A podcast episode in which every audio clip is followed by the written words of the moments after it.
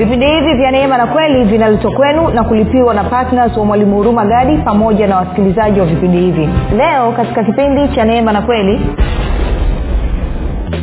kwao anasema kuna haki ya mungu na kuna haki ya kibinadamu. Na anasema shida ya wayahudi wamekataa kujiweka chini ya haki ya mungu.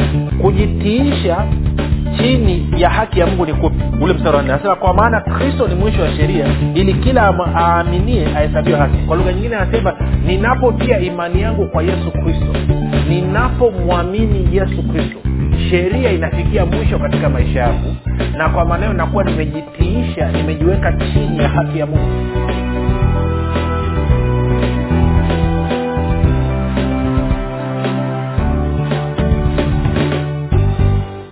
popote pale ulipo rafiki ninakukaribisha katika mafundisho ya neema na kweli jina langu naitwa huruma gadi ninafuraha kwamba umeweza kuungana nami kwa mara nyingine tena ili kuweza kusikiliza kile ambacho bwana wetu yesu kristo ametuandalia.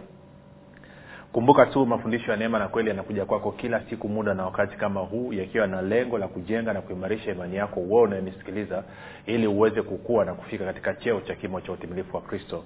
Kwa lugha nyingine ufike mahali uweze kufikiri kama kristo uweze kuzungumza kama kristo na uweze kutenda kama kristo mwenye haki anatakiwa kuishi kwa imani na pasipo imani haiwezekani kumpendeza mungu.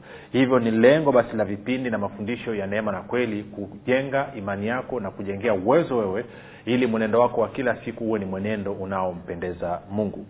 Kufikiri kwako kuna mchango wa moja kwa moja katika kuamini kwako ukifikiri vibaya utaamini vibaya. Ukifikiri vizuri utaamini vizuri.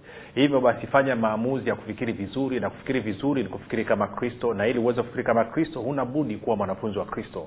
Na mwanafunzi wa kristo anapata mafundisho ya kristo kupitia vipindi vya neema na kweli kama ungependa kupata mafundisho haya kwa njia ya video basi unaweza kwenda kwenye youtube chanel yetu ambayo inakwenda kwa jina la mwalimu huruma gadi. Na subscribe ukisubscribe usahau kubonyeza kengele lakini pia utakapoangalia video yoyote tafadhali usisahau kulike pamoja na kushare. Ukifanya hivyo unashiriki katika kueneza injili. Kama ungependa kupata mafundisho haya kwa njia ya sauti pia tunapatikana katika uh, podcast mbalimbali ikiwa ni pamoja na google podcast apple podcast pamoja na spotify andika tu mwalimu huruma gadi alafu utaingia utasubscribe utakuta mafundisho yanaendelea lakini na mafundisho lukuki ya huko nyuma. Nao utaweza kujifunza kwa kina kabisa na kuweza kupiga hatua katika safari yako ya kiroho. Lakini pia tumekusogezea karibu zaidi. Kama ungependa kupata mafundisho ya kwa njia ya whatsapp ama kwa njia ya telegram basi kuna grupu linaitwa mwanafunzi wa kristo. Unaweza ukatuma ujumbe mfupi ukasema niunge tuma ujumbe huo katika namba 789 5242 nawe utaunganishwa.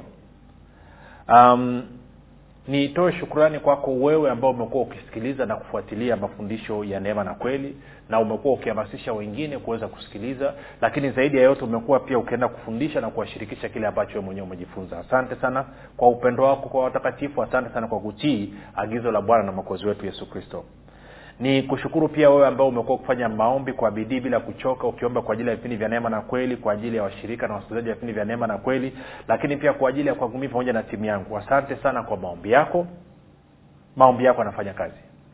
Na mwisho nitoe shukurani kwako wewe ambaye umeamua kumheshimu mungu kwa, mato, kwa, kwa uh, mapato yako kwamba umeamua kila mwezi kuchangia gharama za injili kwa njia ya redio kuhakikisha kwamba mafundisho ya kristo kupitia vipindi vya neema na kweli yanasikika asante sana kwa kuthibitisha upendo wako kwa mungu kwa kuonyesha upendo wako kwa kristo pamoja na eh, wanadamu walioumbwa katika sura na mfano wa mungu.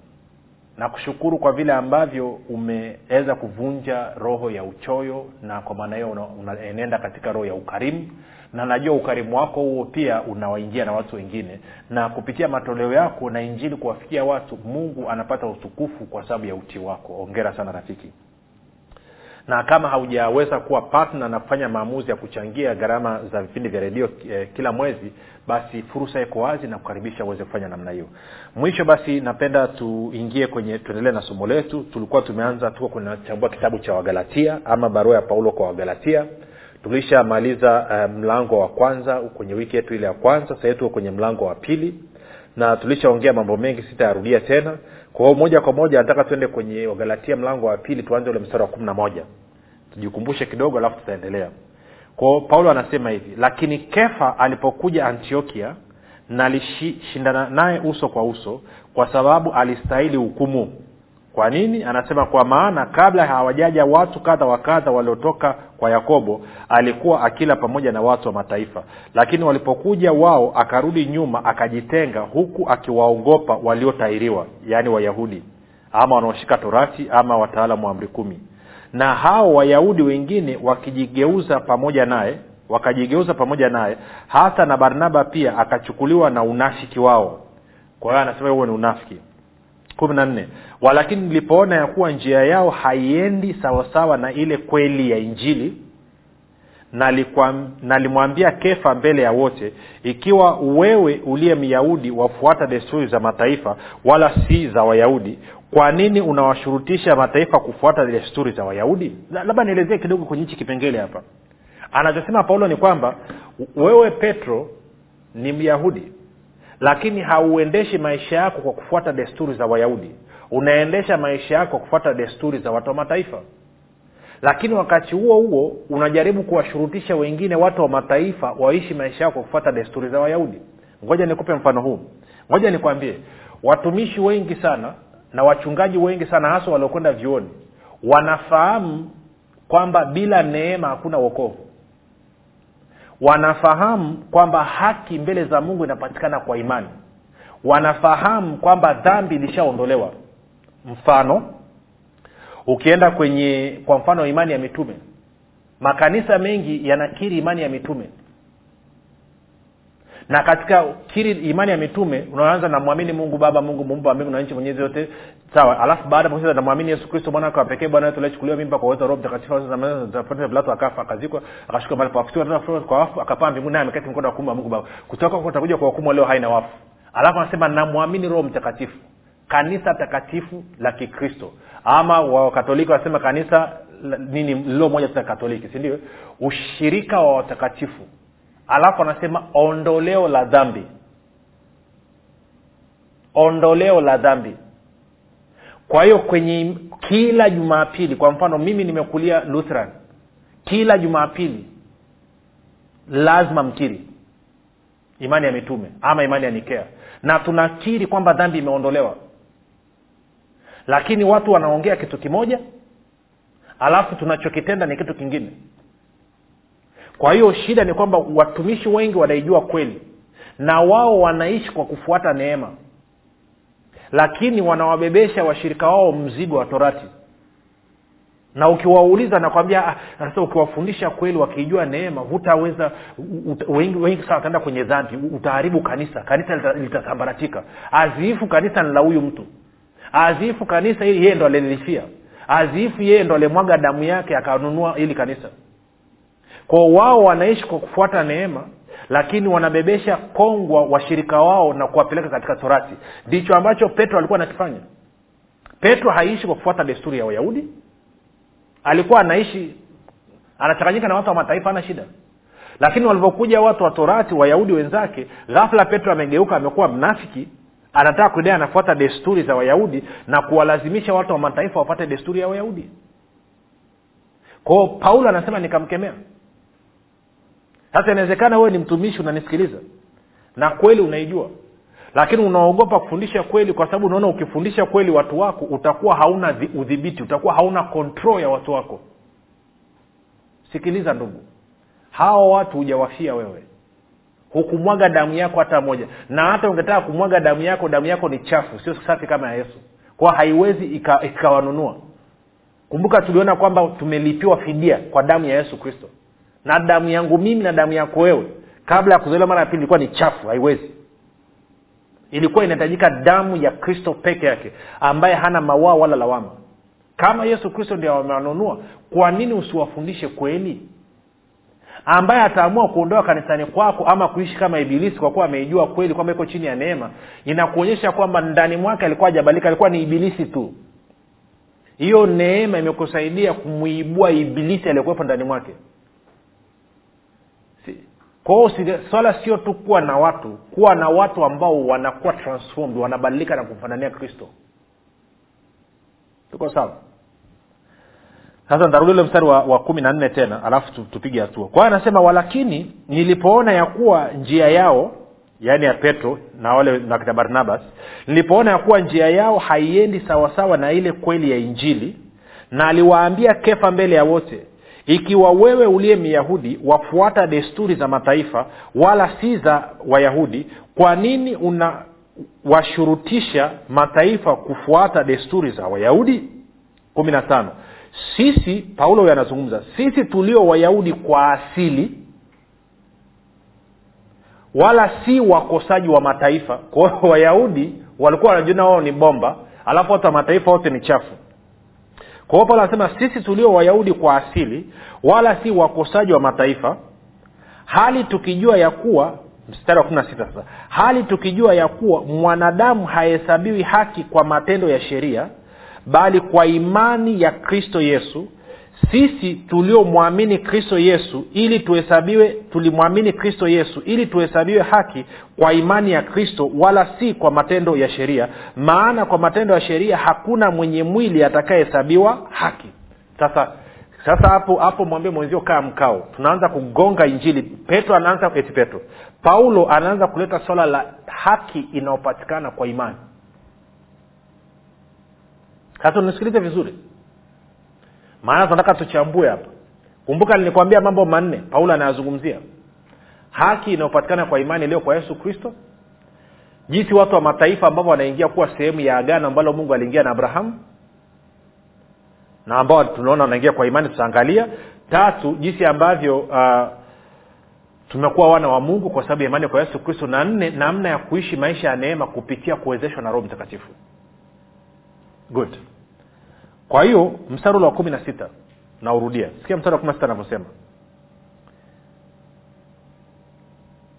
Hali tukijua ya kuwa mwanadamu ahesabiwi haki kwa matendo ya sheria bali kwa imani ya kristo yesu sisi tulimwamini kristo yesu ili tuhesabiwe haki kwa imani ya kristo wala si kwa matendo ya sheria.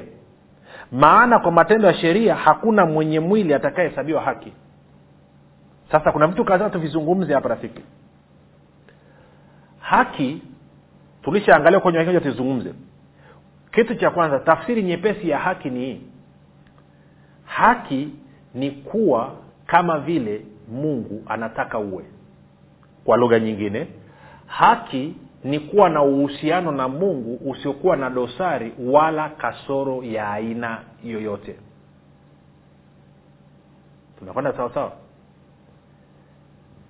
nikitaka kukupa tafsiri ndefu ya haki tungesema hivi haki ni asili ya mungu ndani ya mwanadamu inayomtenga na dhambi mauti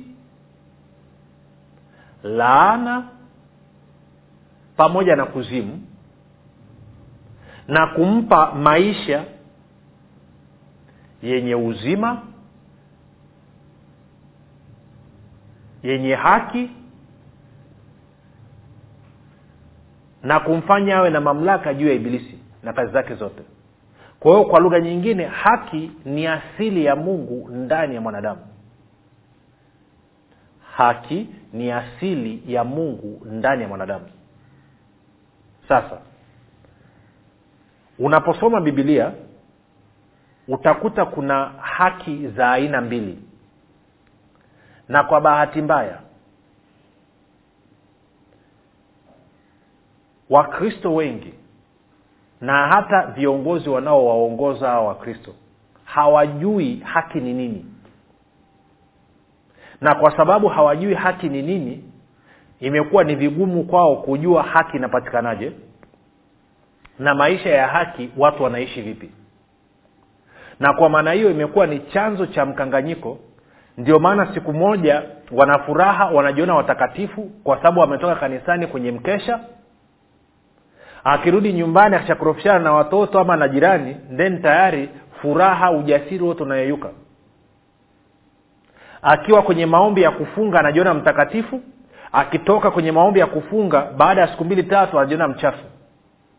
Kwa hiyo haki ya huyu mtu ina hali yake hali ya uhusiano kwenye mtizamo wake mbele za mungu kuna siku iko matawi kuna siku imeanguka. Kuna siku iko juu ya kilele cha mlima kuna siku iko bondeni. Hawa ni wakristo ambao tunawaita wakristo yoyo. Mm, wakristo yoyo. Na ni kwa sababu wa, moja hawajui haki ni nini lakini mbili wameshindwa kutambua kwamba kuna haki za aina mbili. Ziko haki za aina mbili. Na paulo anajaribu kutuchungulisha hapa. Tena mstari wa kumi na sita hmm? wagalatia mbili kumi na sita. Anasema hali tukijua ya kuwa mwanadamu hahesabiwi haki kwa matendo ya sheria. Anapozungumzia matendo ya sheria anazungumza kwamba unapima mwenendo wako kwa kufuata sheria. Kwa mfano neno linasema usiibe. Linasema usisingizie uongo. Usiue kwa hiyo inafika jioni unajipima unasema du leo nimefanya vizuri kweli. Sijaiba sijaua sijasingizia nimeikumbuka siku ya bwana na kuitakasa sijazini sijatamani ng'ombe wa jirani si, si. hiyo maana yake tunaita ni matendo ya sheria. Tunakwenda sawasawa ndio maana kwa sababu ya sheria watu wamekuwa uwepesi kunyoshea wengine vidole na napenda wakati tunakuwa. Tulikuwa tunaambiwa ukinyooshea mtu kidole basi vidole vitatu vinakuelekea wewe. Na hii kanisa lielewi na yote hiyo vurugu inaingia kwa sababu hawajui kwamba kuna haki za aina mbili. Sasa twende mahali tukaangalie alafu tutarudi hapa kwenye wagalatia mbili kumi na sita. Twende kwenye warumi mlango wa kumi warumi mlango wa kumi.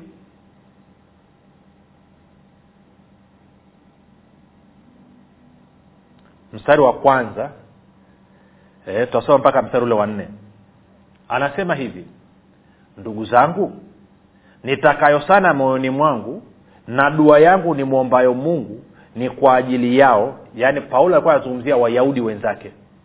Hawa wayahudi wakina petro wakina kefa ambao walikuwa wanaenenda katika unafiki wameshindwa kusimama katika kweli ya injili.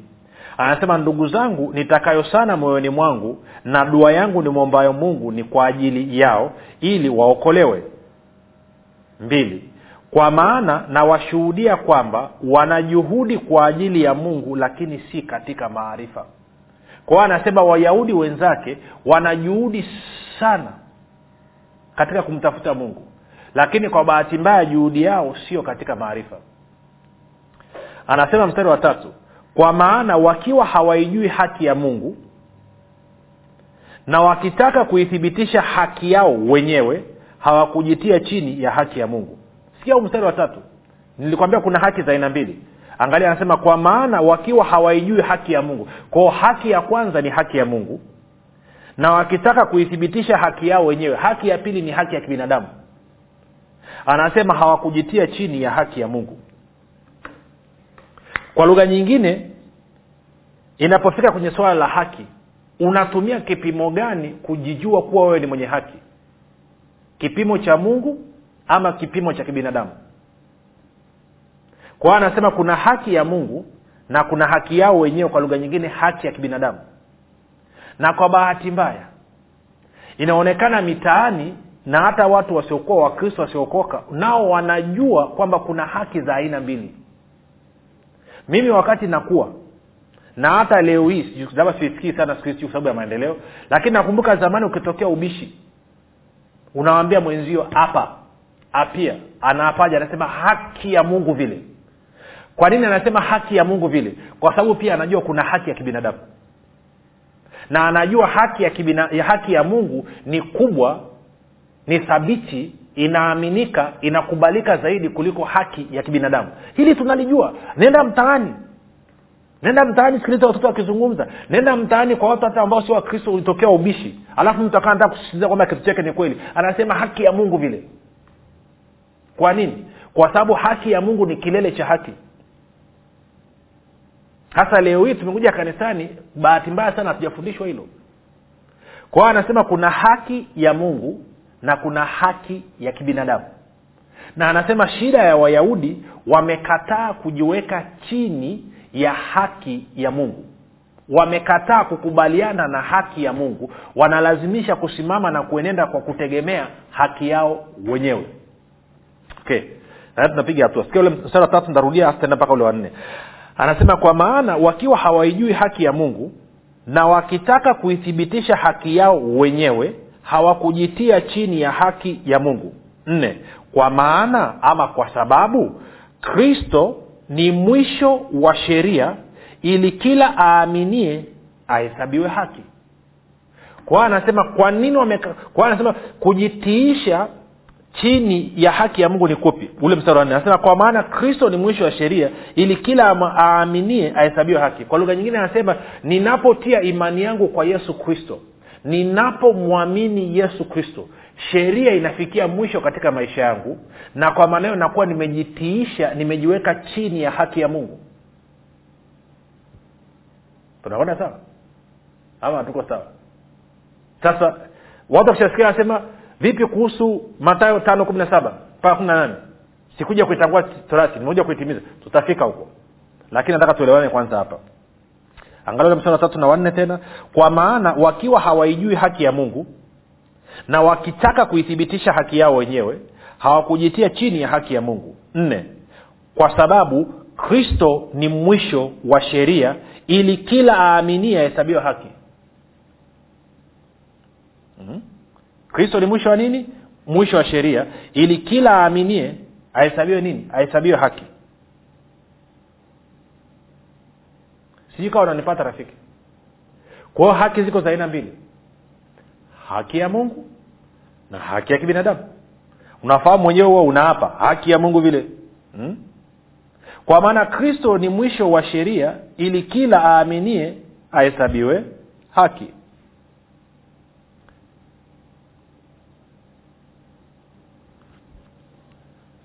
Kwa hiyo kristo anakuwa mwisho wa sheria kwa yule anayemwamini kristo. Kama haumwamini kristo sheria bado inafanya kazi katika maisha yako. Nakumbuka nilikuambia sheria ziko mia sita kumi na tatu. Unasema wapi imeandikwa? Nenda kasome kitabu cha walawi nenda kasome na kitabu cha hesabu alafu uanze kuhesabu maelekezo waliopewa sheria ambazo walipewa wana wa israeli kumbuka sheria walizopewa wana wa israeli zilikuwa ziko mafungu matatu. Fungu la kwanza ilikuwa ni uhusiano kati ya israeli na mungu. Ndo fungu la kwanza. Alafu fungu la pili ilikuwa ni uhusiano kati ya myahudi na myahudi ama muisraeli na muisraeli. Na fungu la tatu ilikuwa ni uhusiano kati ya muisraeli na watu ambao sio waisraeli. Ntarudia tena sheria mia sita kumi na tatu ambazo mungu aliwapa taifa la israel zilikuwa ziko katika mafungu matatu. Fungu la kwanza ilikuwa ni uhusiano wa israel na mungu. Fungu la pili la sheria ilikuwa ni uhusiano wa mwisraeli na muisraeli na fungu la tatu ilikuwa ni uhusiano kati ya muisraeli na mtu ambaye sio muisraeli na ukichukua mafungu yote hayo ukachanganya unapata sheria mia sita kumi na tatu. Na hapa hatuzungumzii taratibu za kunawa mikono sijui za kuchinja mbuzi na ko... no, no, no, hatuzungumzii vitu hivyo. Ukichanganya na hizo unakuwa una sheria zaidi ya elfu moja na hamsini. Ko hizo hatuzihesabu. Na kama umewahi kuona kuna vazi kama unakumbuka ukisoma stori ya bwana yesu na yule mwanamke aliyekuwa na tatizo la kutokwa na damu.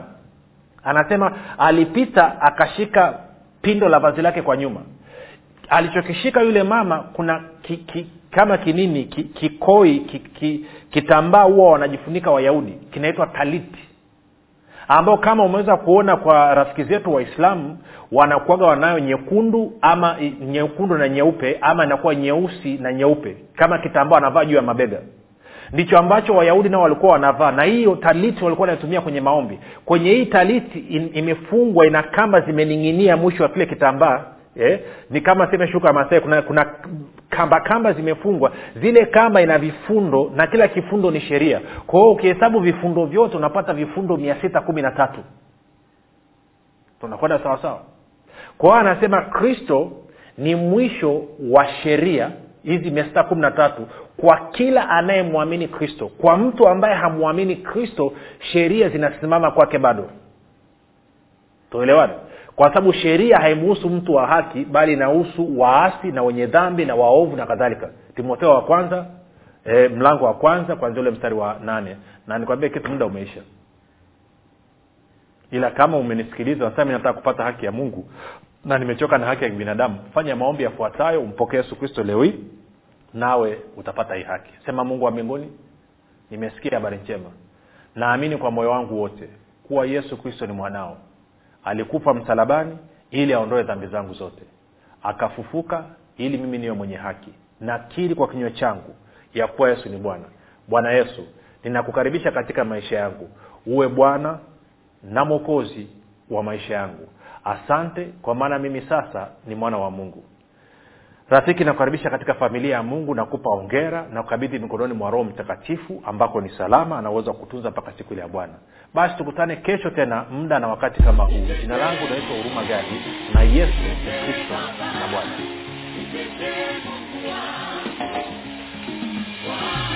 Hii ni habari njema kwa wakazi wa arusha kilimanjaro na manyara.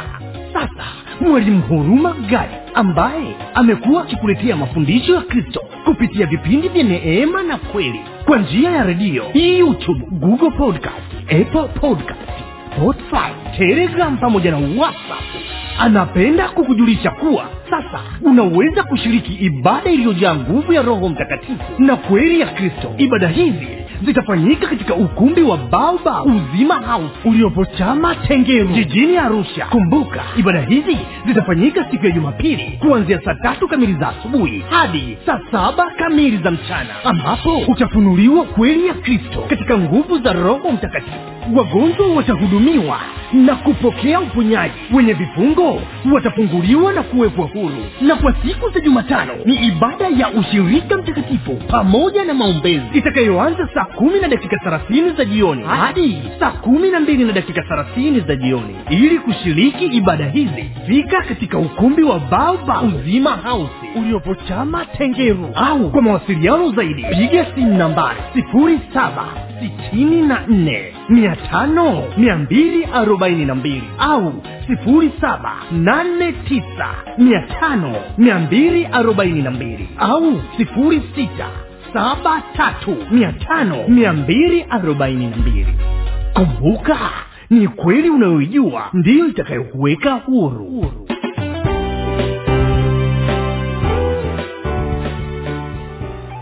umekuwa ukisikiliza kipindi cha neema na kweli kutoka kwa mwalimu huruma gadi. Kipindi hiki cha neema na kweli kinakujia kila siku ya jumatatu hadi jumamosi kuanzia saa tatu kamili usiku mpaka saa tatu na nusu usiku. Na siku ya jumapili kinaanza saa mbili na nusu mpaka saa tatu kamili usiku. Hapa hapa redio habari maalum 97.7 fm kwa mafundisho zaidi kwa njia ya video usiache kusubscribe katika youtube channel ya mwalimu huruma gadi na pia kumfuatilia katika apple podcast pamoja na google podcast. Kwa maswali maombezi ama kufunguliwa kutoka katika vifungo mbalimbali vya ibilisi tupigie simu namba 7645242 au 789 5242 au